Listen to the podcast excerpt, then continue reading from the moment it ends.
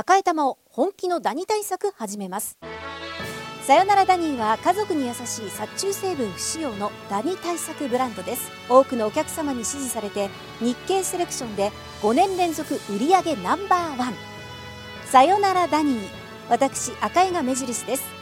さよならダニー。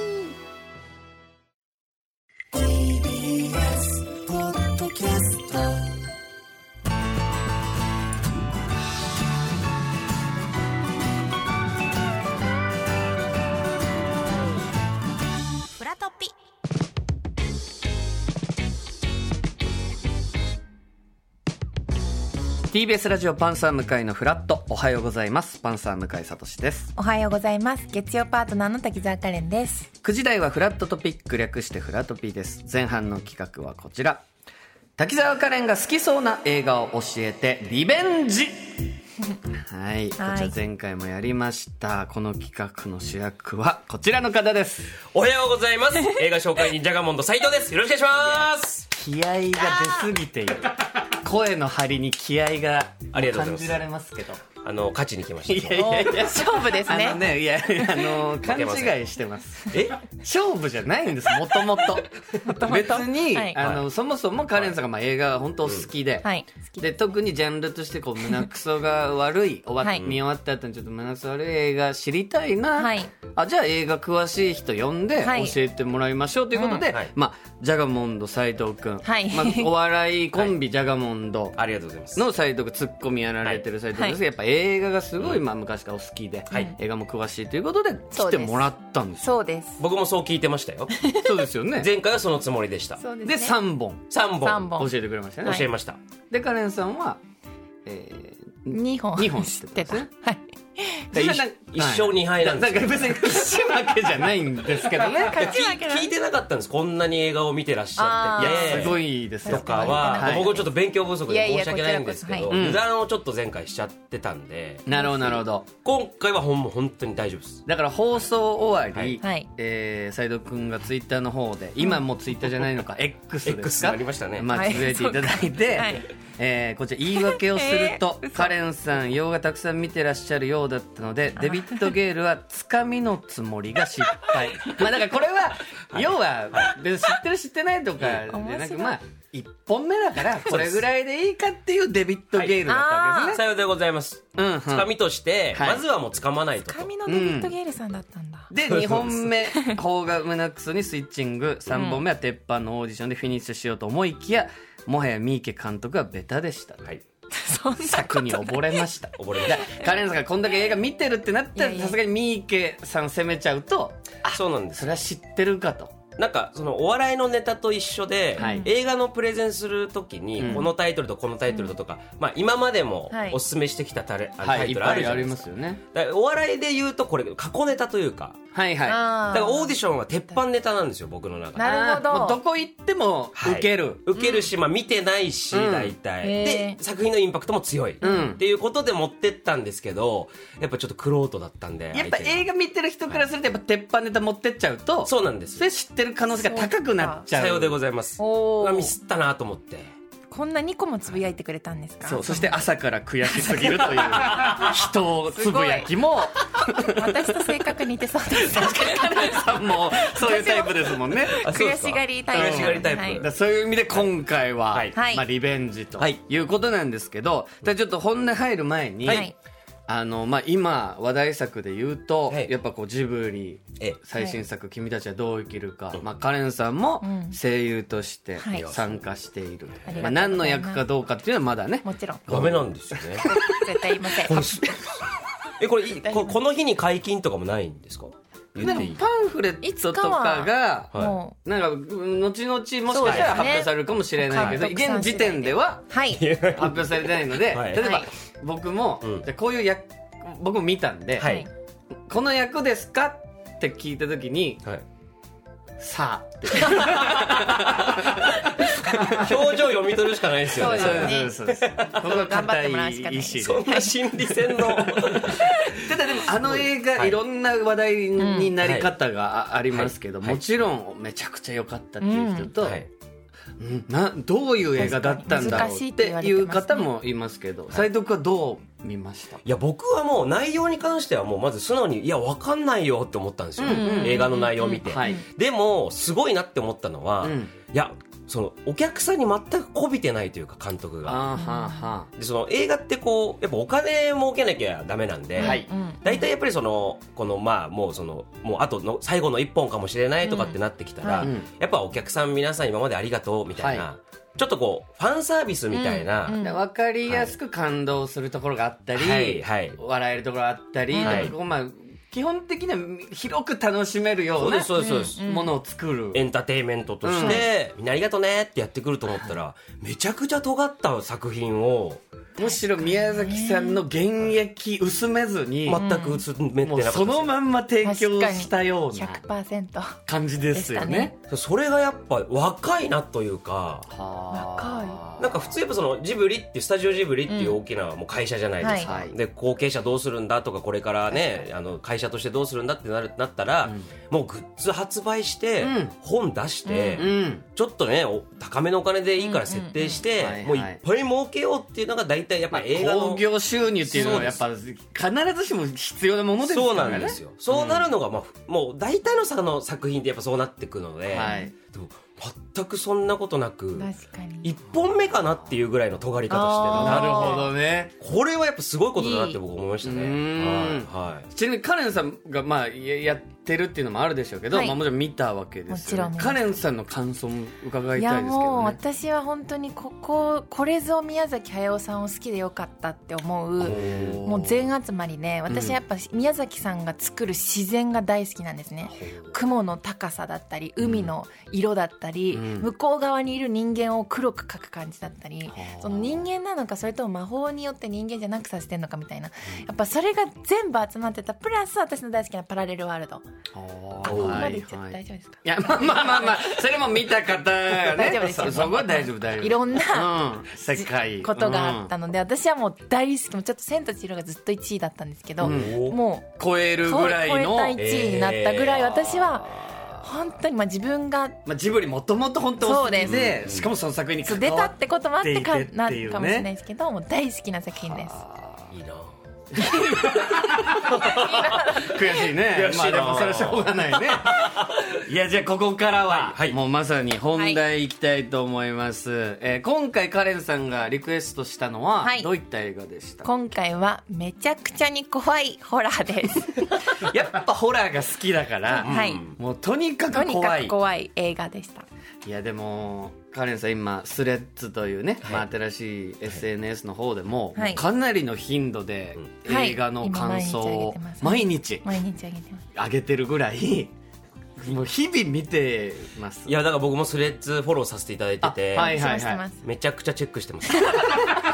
まずやっぱりね情報として、あこれ見たんだ。そうです。っていうのは分かるわけやっぱ駅がわからないとでマジでこれ、まあ、言ってるのか分かんないですけど、はい。一本今回これにしようかなって思ってたやつを見てたんですよ。あー。えなんだろう。だからすぐどれだろ変えて自分の中で。なるほど。うどれですかちなみに？それは言わないですよ。そっちも何の役か言わないんですから自分で。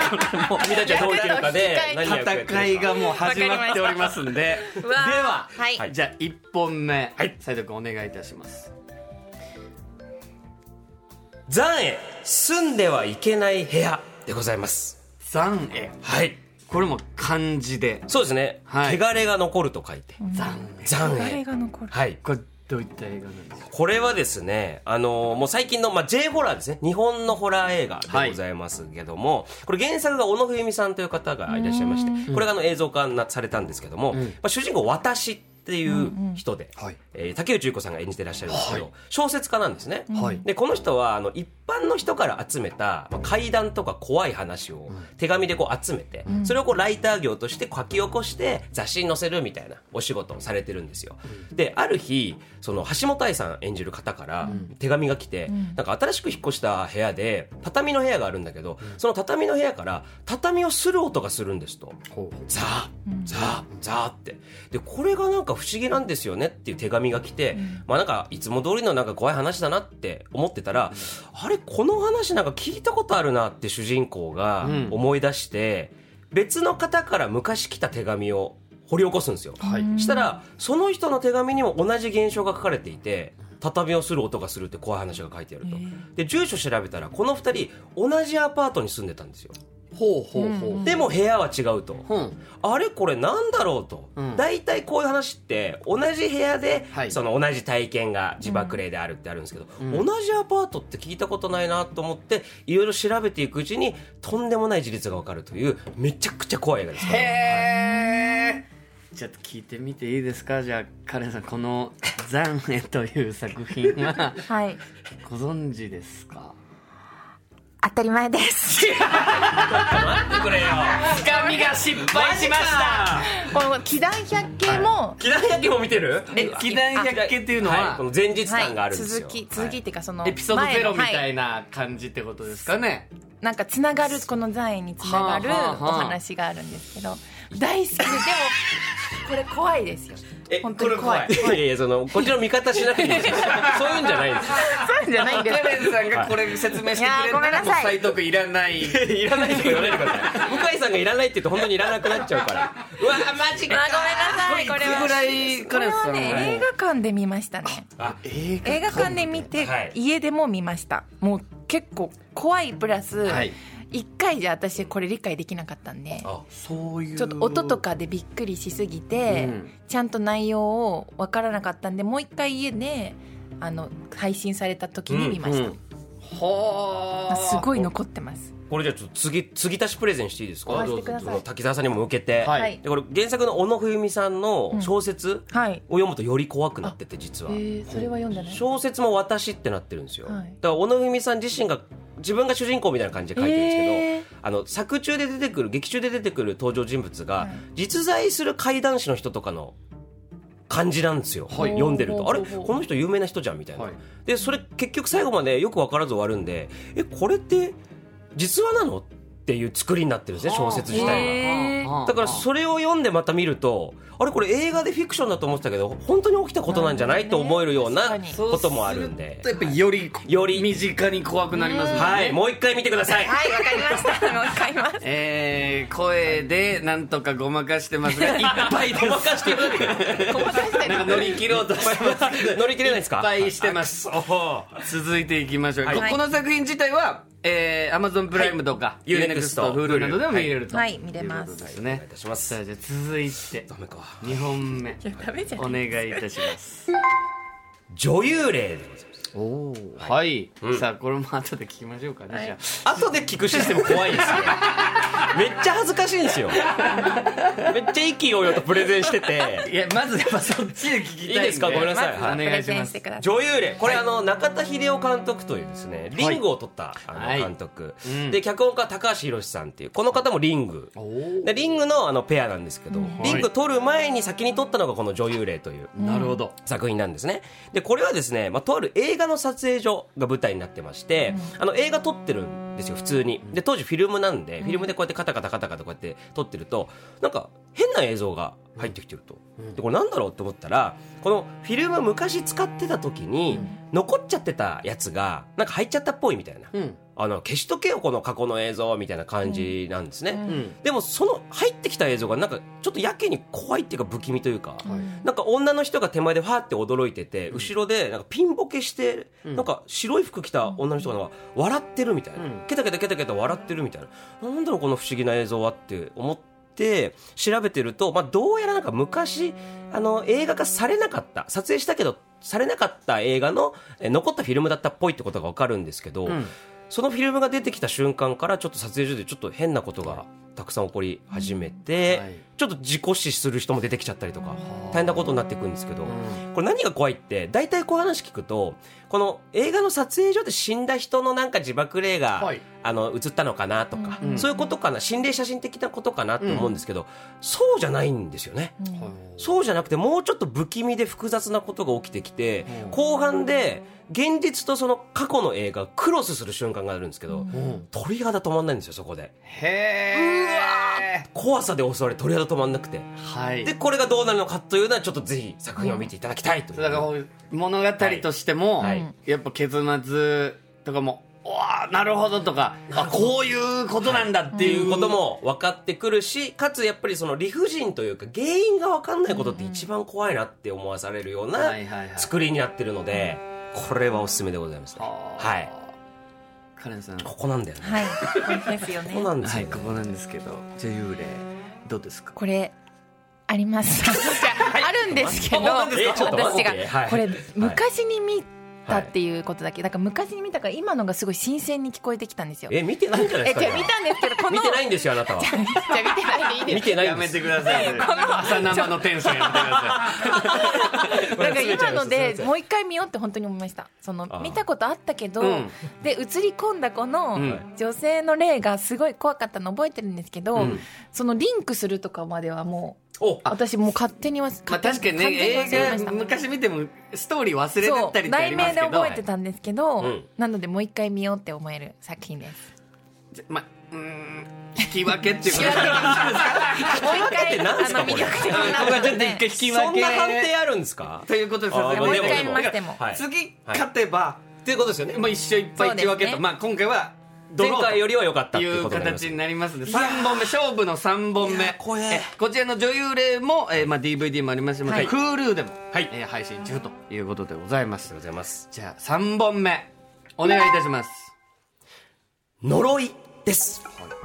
呪いってカタカナ？はい。あのの漢字ではなく呪い。はい。はい、あのこれぼ僕今手元に DVD あるんですけど、なんかこのパッケージも嫌なパッケージですよね。仮面血だらけの仮面この仮面が何なのかという話なんですけど、はい。一応これ作りとしていたしましてはフェイクドキュメンタリーおなるほど。要はその、えっとドキュメンタリー風に撮ってるんだけども、ちゃんと台本があってはい構成もされてるよと、なのであのアンガールズさんとかが出てらっしゃるんですよ、そうなん。です、アンガールズさんが要は心霊ロケみたいの行くみたいな面白い体だったりするんですけど、これただめちゃくちゃ怖いのが、はい。あのまあとりあえずこれ話といたしましては、とあるその心霊ルポライターみたいな人がいるんですけどこの人があの行方不明になっちゃいましたっていうナレーションから始まるんですね、でその、えー心霊ルポライターのこの人がずっと取材していた映像が実は残っているので、それを再編集しましたっていう形で始まっていくんですよ、でこの心霊ルポライターが一体何を見てしまったのか何に触れてしまったのかっていうことが分かるんですけど、これ監督の白石浩二監督っていう方で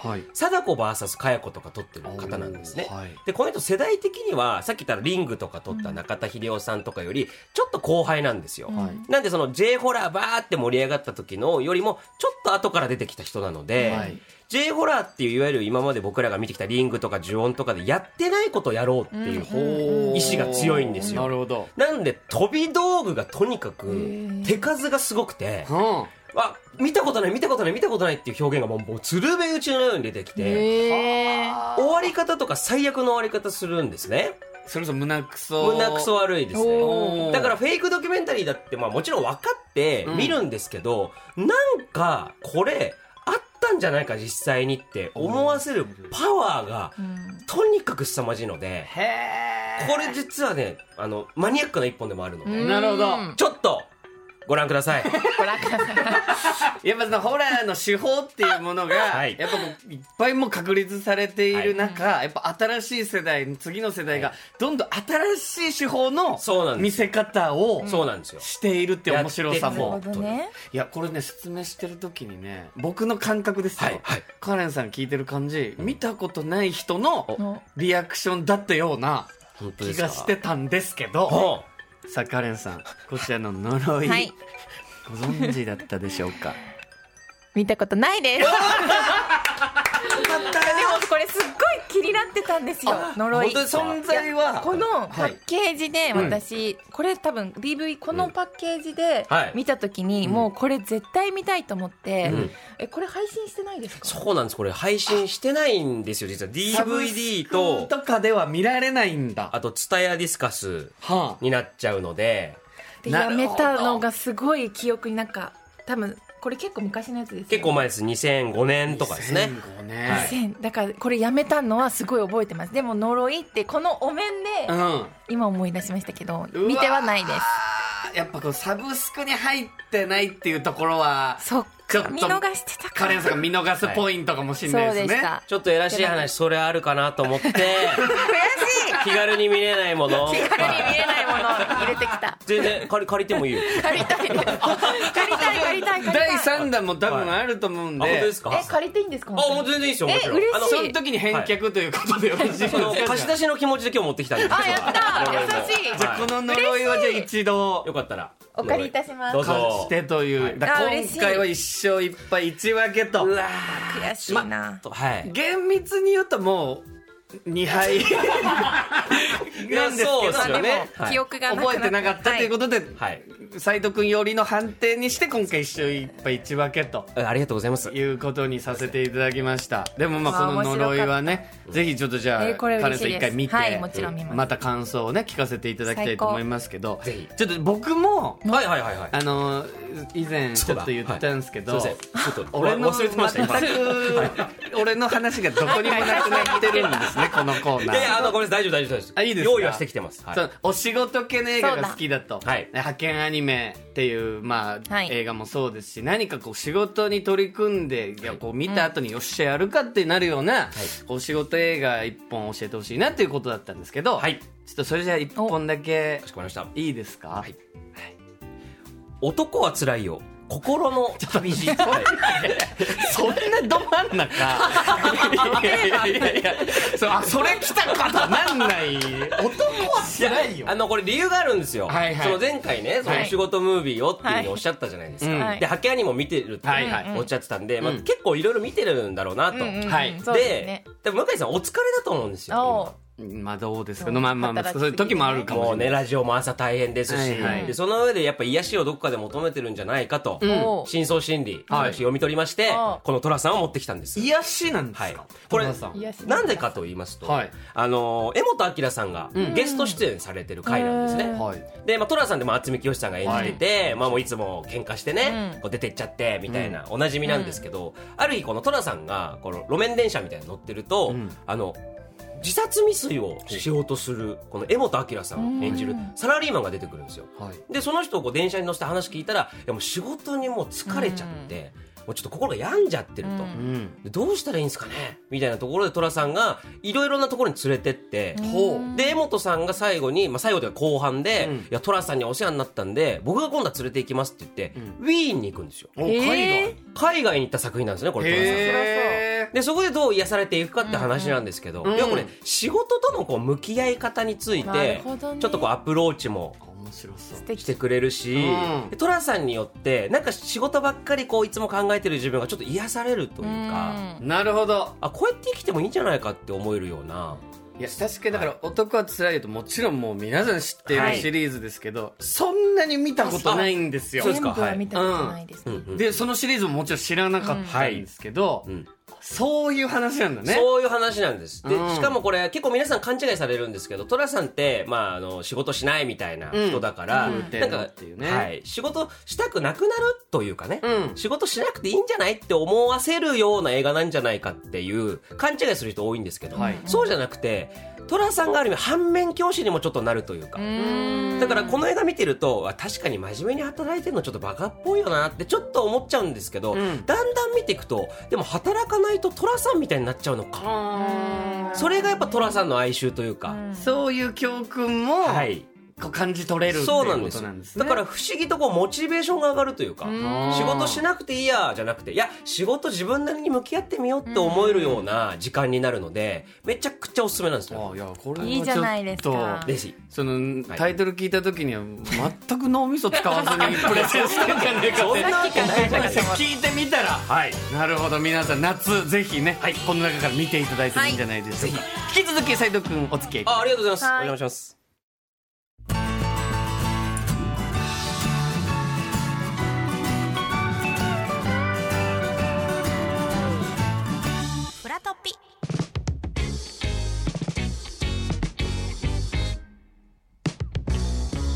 時刻は9時36分。TBS ラジオパンサー向井のフラット。おはようございます。パンサーの向井聡です。おはようございます。月曜パートナーの滝沢カレンです。そして引き続きこの方もご一緒に。よおはようございます。お笑いコンビジャガーモンドの斉藤ろです。しくお願いいたします。さあフラトピ後半の企画はこちらです。クイズモーニングヘイ。えーリスナーの皆さんから最近へえと思った雑学を送っていただきました。今回も映画の雑学限定ということで。だからもう斎藤君はそもそも、まあ、知ってる雑学いっぱいあるでしょうね。いやちょっと違う意味でドキドキしてきました。ってなってくると、はい。確かにあ知らなかったんだとかいうね、そうですね。いや僕もでも勉強させていただきたいと思ってます。まあ、もしかして、まあ、知ってたら知ってたでい。いですし。わかりました。はい。そちょっとこはお願いいたします。勝ちたいです。はい。勝ち負けじゃ ないです。違うんですはい勘違いしてます。戦いの場ではないです。すいません。えーこちらのコーナー月曜リポーター GAG ひろゆきさんにお願いいたします、おはようございます。よろしくお願いいたします。おあの僕映画はほんま年に1本か2本ぐらいし見かない。全然見ないんですけど、はい。女優霊は見たことありました。ここでも負けるんですか僕。ここで負けたんですか今。僕負けましたよね今。有名なマジかよ本当にいい加減にしてすいません。ごめんなさい。ごめんなさい。ってなんですか向井さんごめんなさい。いい加減にしてくださいはないでしょ一生懸命やってるんですよこっちももっと知らない見て見てるんですねあの全然見ないんですけど、これは、あの学生の頃に、はいあの担任の先生から。あの本物の幽霊が映っているという噂だというのでは女優霊はへ教えてもらって学生時代に見ましたね。確かにそういうホラー映画ってそういう曰くもついたりする作品ってありますもんね。マジで映ってるよとかね。言われますね。あるよね、はいはだから僕ごめんなさい。大丈夫です。だから僕が見たホラー映画はリングと女優霊。ですあ狭いすごいですよ。そうというわけで、はい。えー今日はですねリスナーさんからいただきました、映画の雑学を番組スタッフさんにクイズにしていただきました、はい。え楽ー、斉藤君にも参加していただくとあありがとうございます。もう本当に芸人だからとかゲストだからとかもう空気読まずに、はいいいよもちろんもちろんいいんですよね分かったら言っていただいて、知ってたら言ってくださいちなみに今映画の雑学ありますって言われたらパッと出る雑学ってあるんですか？ああなるほどって俺たちがへえって言うような。うーん例えばですけど、はい。東宝のマークあるじゃないですか、はい。あのロゴが最初にこう、はい。真ん中丸く東宝ってやって、はい。周りがキラキラキラキラって、はいはいはいあのキラキラ最初に撮ったのがあのゴジラの特撮の円谷英二監督なんですよね。へえへ円谷英二さんがはい。なんかバイトというか映画とかあんま撮れてなかった時に、はい。バイトであのキラキラのプリズムをつける仕と事特撮でつけて。特撮でつけた。それもが今もこう今なお。引き継がれているという。すごい。さすがですね。お邪魔しました。いいね。お邪魔いたしました。お邪魔いたしました。さあでは、はい。知ってるかどうかわかりませんけども、はい。ではお願いします。いきたいと思います。まず一つ目のモーニング編はこちら、ラジオネームペンギンの家さんから届いたモーニングヘイです、はい。ホラー映画「リング」の貞子がテレビから出てくるシーンで貞子の片目がドアップで映ります。あるね。この片目にはより怖く見せるための涙ぐましい努力があったそうです。その努力とは何でしょうか？くましなんかい斉藤君がはい。わもうかりそう。なずいてましたけど。これは分かります。おおさすが。これはもうもちろんこれは。えでも涙ぐましい。だからやっぱ怖あの印象確かに残ってるんですよ、うんうん。でやっぱりこう目が充血してるというか、はいはい。こうかなり血走ったイメージがある。そのね寝てない。役作りあので役作りで寝なかった。ああ違います、目の感じ。はい。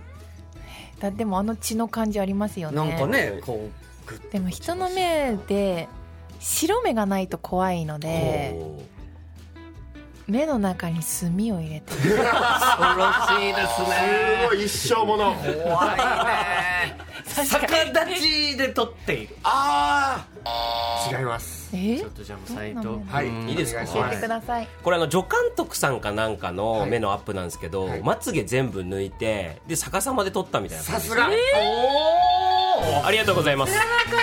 助監督さんというところまで言っていただきました。まつげ全部抜いて抜いてやってます、あの目は俳優さんではなく助監督さんを眼科へ連れて行きまつげを全部抜いて撮影したものでまつげがないという違和感が恐怖につながったそうです。恐ろしいですよね。一生ものじゃない生えてですかくるんでしたっけまつげっいやてどうなんですかねるんじゃないですか K ですからやっぱり。永久脱毛じゃないとそうか思いますからそうか。でもすごいですね。よ。ちなみにあの出てくるじゃないですかテレビから、はい。あれも出てきたとこからカメラ回して、後ろに下がってテレビに戻るっていうのを後で編集で逆再生にして変な動きにしてるんですよね。あーなるほど。だから怖いんだ。そうなんだから怖いんですよ。カクカクそういうこうなんかこう。知恵と努力がもう決勝なんですね頭いいリングは。はいありがとうございますありがとうございます。素晴らしい。いいですね。この調子でいきましょう面白い。いきたいと思います。2つ目のモーニングへぇはこちらです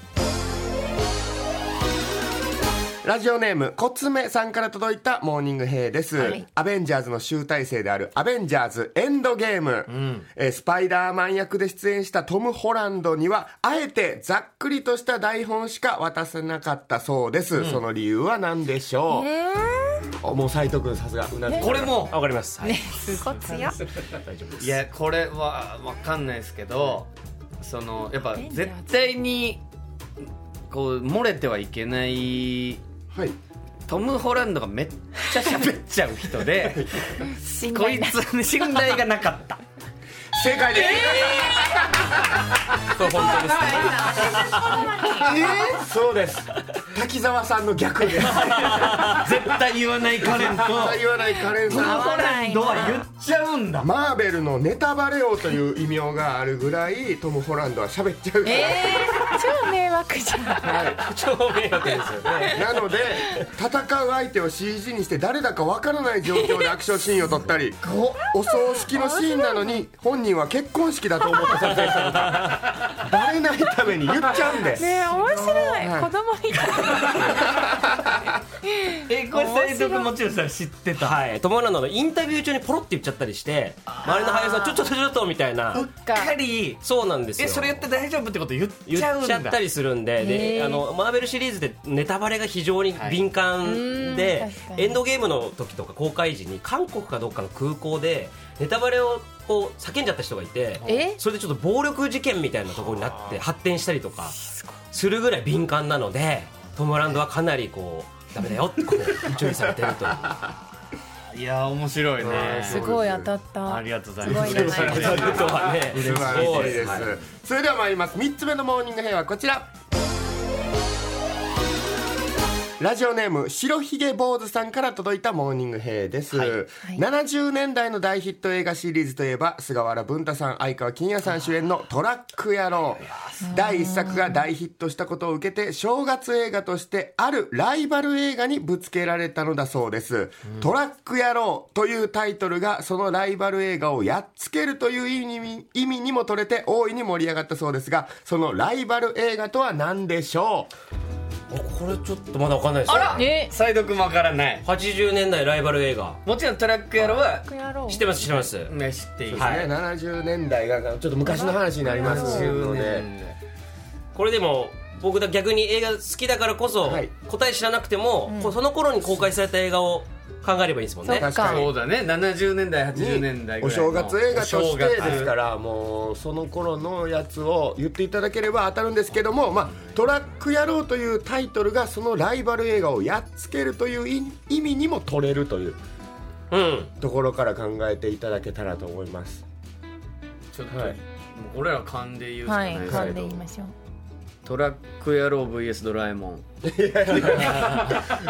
んでだろう見たことないですよそのそういう空気包帯大型トラックみたいなとんでもないシーンだなんかお正月のまあねドラえもんイメージはえー、だってバスが勝つバスでしたっけ？トラック。がトラックが勝つってことです。いやまあ映画がこうに、ね、同じ時期に公開されてるといううん直接戦うわけではないんですけども、まあ、この映画を超えたい。トラック野郎マジでヒントさっきから出てたんじゃないですか？そんなことない？あのー、まあえー、今回の前半にもね。この映画のお話は出ました、ああ。あ出てますですよはい。え？ということなんじゃないの？トラック野郎です、うん。トラック野郎です。野郎ですよね。うん。トラック野郎っていう言葉を何回も言っていトただくとラック野郎もしかしたら。トラック野郎トラック野郎トラック野郎。え待って。えでもそれにそれに負けるものいやそういうことじゃなく負けるっていうかたいまあ、同時公開のあの映画よりもお超えてやるぞっていう、はいはいはい直接戦うんじゃなくて、まあ、興行収入だったり動員数だったりを超えたいという。だからそれぐらい見込まれてたはい。大きい映画ってことあじゃあ、ですよねみんな知ってる映画みんな知ってます。ジブリか。おどうだ？ジブリの。カリオストロ。おあ 違います。惜しい？いいえ。え？ちょっとじゃあ斉藤君は思ってるのは？僕は E.T. とか。え？上手とか。はあら。違う180えそれは年代トラさんなんじゃないの？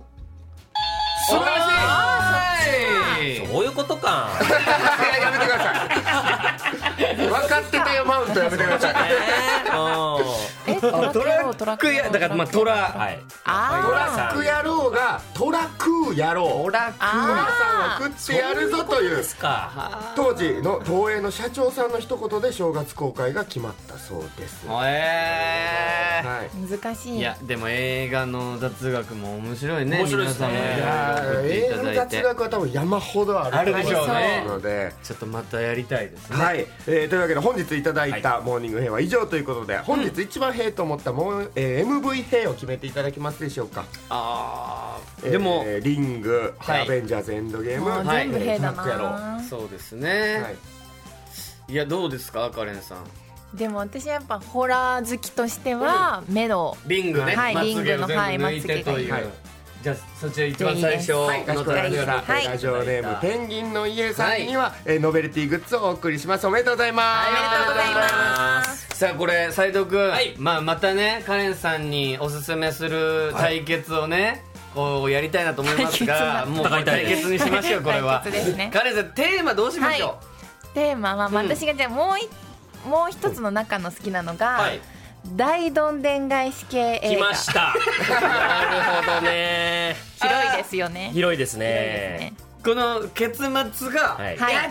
こうなるんだってそうです。なる映画。二人も急にそうなったりその復習しなくてももう伏線回収しなくても、急はあにそこで変わっちゃってもいいですし。なるほどなるほど、回線復習だけどどんでん返しでもいいですし、うん、伏線回収ね。回線復習じゃない。伏線回収ですよね。電話業者のなるほどなるほどね。だから、はい。パッてやっぱ出てくるのユージュアルサスペクトとかはいはやっぱなんかその代表作みたいな感じありますけど、はい。そんなとこ行ったら多分ね。もちろんここでシックスセンスとか言ったらもうダメですあーよかった。もうもちろん違いますから。ちょっとまた次回。かしこまりましたお願いいたします。ということで斉藤君そしてひろゆきさんありがとうございました。ありがとうございました